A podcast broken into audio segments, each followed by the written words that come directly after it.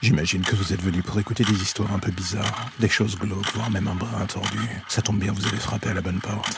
Prenez votre lampe torche, faites attention où vous allez marcher, et n'écoutez pas les hurlements au loin pendant le voyage qui va suivre. Bienvenue dans l'ombre des légendes.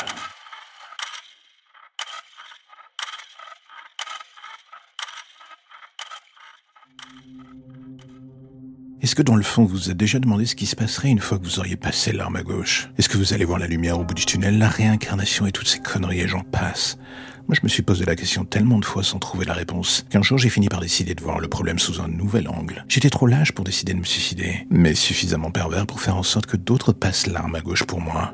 Tout ça afin que je me rende compte de la viabilité de mes théories. De gentil taré à psychotique fini, il n'y a qu'un pas et j'avoue, je n'ai pas vraiment eu trop de mal à le franchir. La question est de savoir si ça en valait la peine. Un serial killer qui cherche à étudier la notion de vie après la mort, j'avoue, c'est un peu comique d'une certaine manière. C'est un peu comme si d'un coup ce vice devenait une branche des sciences humaines pas plus honteuse qu'une autre. Mais bon, dire cela, ça serait faire en sorte de ne pas regarder les flaques de sang sur le bas-côté, les morts, les pleurs, les cris et j'en passe. Vulgairement, vous savez, j'ai envie de dire qu'on ne fait pas d'omelette sans casser des œufs, alors oui, j'en ai brisé. J'ai tâtonné, j'ai réalisé que j'allais dans le mauvais sens et soudain un jour j'ai eu le déclic.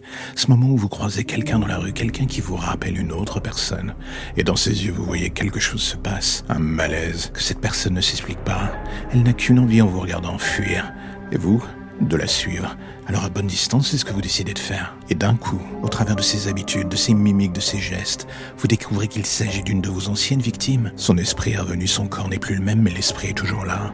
Il a juste mis des sécurités en effaçant au maximum les souvenirs d'antan, de ce que vous lui avez fait surtout. Mais là, quelque part dans le fond de l'ADN, il y a ce warning, votre visage coule dans le sang de cette personne. Et même si elle ne veut pas le comprendre, une partie de vous la possède déjà. Et le flux des souvenirs vous revient en tête, sa mort, son dernier souffle et toute cette beauté presque hypnotique dans son dernier regard. Vous voudriez vous dire que c'est un beau souvenir, mais la vérité est que dans un coin de votre tête, la seule chose qui pour l'instant vous obsède est le fait d'avoir enfin eu la confirmation, il y a bien une vie après la mort. Ce qui donne enfin un sens à la vôtre, et surtout une date de péremption inattendue à ceux et celles qui pensaient vous avoir échappé dans la précédente. La vie est un cadeau incessant.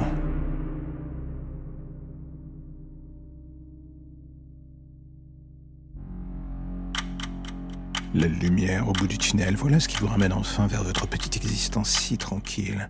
Plus d'ombre, plus d'histoire ou de légendes bizarres. Juste le quotidien qui revient frapper à votre porte en attendant de replonger d'ici demain matin vers de nouvelles zones pour le moins sombres. Vous avez déjà envie de revenir, je le sais, mais patientez. Chaque chose en son temps.